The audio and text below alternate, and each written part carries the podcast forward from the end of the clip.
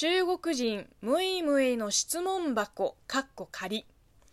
こんばんは職業中国人のムイムイです。今日はですね前回に引き続きリスナーさんからいただいたプレゼントをえ紹介する開封動画ならぬ開封ラジオでございます。あちなみに昨日の、えーと、ラジオでも紹介したお吸い物のもなかさっきねちゃんと正しい手順でお椀に入れてお湯を入れていただきました。すっごく美味しかったです。なんだろうねあのなんとなく中国の油面筋っていう食べ物に似てるかも。まあ油面筋よりはこっちの方がはるかに高級な味わいをしてたけど美味しかったです。ありがとうございます。で、えー、実はもう一人のリスナーの方から差し入れ、えー、とあとお手紙もいただいてます、えー、ラジオネームひろくんさんです。いつもラジオトーク YouTube などを楽しく拝聴しています。ありがとうございます。この間は動画で日本語マスタームイムイの T シャツを着ていただきどうもありがとうございます。とても嬉しかったです。いやいやこちらこそわざわざ作ってくださってあの動画では1回しか着てなかったんですけど部屋着として、えー、愛用しています。ありがとうございます。今回はこの前に送り忘れたものを誠に勝手ながら送らせていただきます。まず連日の翻訳作業で目を酷使していると思いますので元宝健操してアイマスクもよろしければお使いください、えー、あと MC 業やアナウンスラジオトークなどでたくさん喉を使うことがあると思いますので喉飴もお使いください。というわけで、えーと、こちらの、えー、蒸気でホットアイマスクとえー、のど飴をいただいたんですけれどもこれねあのメグリズムこれね本当に日本に来る前にあのタオパオっていう通販アプリであの買い物代行を頼んであの使ってました。買ってました。本当にねあの使いやすいっていうかあの私本当に目のクマがひどくて中学の時からずっとなんですけど消えないんですよね。どんなにあのなていうの手入れしても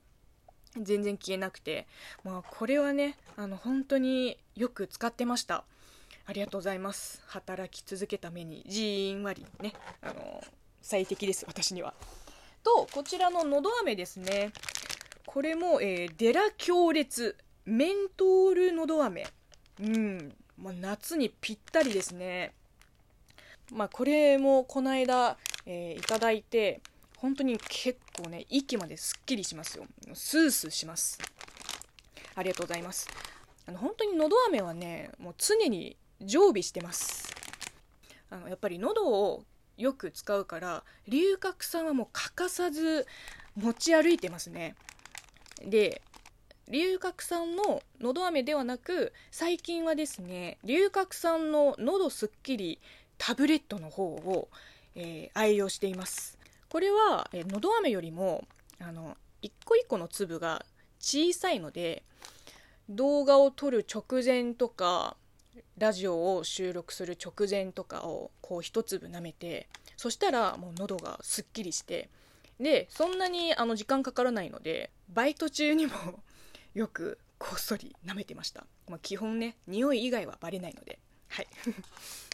あと本が好きだとおっしゃっていたのでこの間の動画のカタカナ語の本と名言集の本を本当に勝手ながら送らせていただきます。そうなんですよ。あの本が本当に好きででヒロくんさんが、えー、この2冊ですね「逆境をチャンスに変える人生の名言700」とこちらですね。愛蔵版すっきりわかる跳躍カタカナ語辞典。いやこれは嬉しい。自分でもねまだ読んでない本がいっぱいあるのについつい買っちゃいます。なのでこれは嬉しい。あと分かりやすいっていうかあのビジネス書が結構好きでなぜかというと、えー、音読しやすいです。あのもちろんちょっと難しい本もまあ、たまに読むんですけど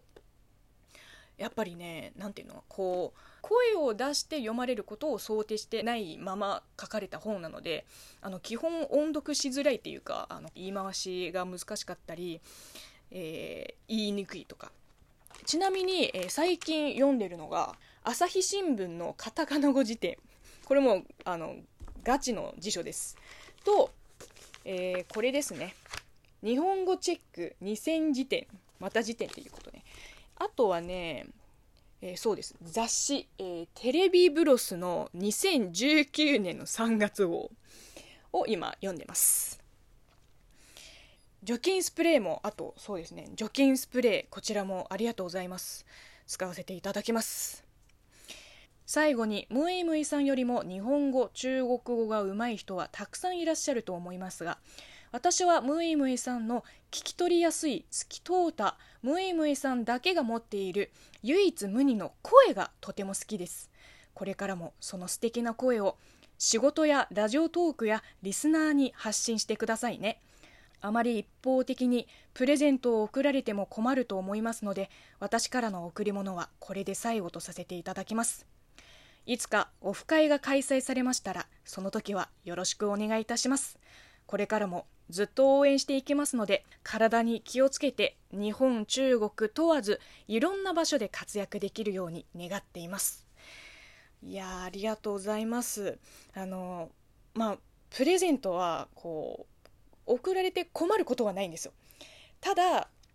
ついついリスナーさんに視聴者さんにこうお金を使わせるのが申し訳ないなってあのちょっと思っちゃうので本当にラジオと YouTube をこう見てくれて聞いてくれるだけでも本当に嬉しいです。だから私もラジオトークと YouTube 以外の場でも活躍できるようなあのリスナーさんにとってあムイムイさんだこの人私昔から知ってたっていうふうに皆さんにとってこう自慢できるような存在になりたいと思います。ひろくんさん本当にたくさんの贈り物ありがとうございます。あのまたお便りも送ってくださいね。はいというわけで今日はいただいたプレゼントとお手紙を紹介させていただきました、えー、また次回からコツコツいただいた質問に答えていきます。ではバイバイ。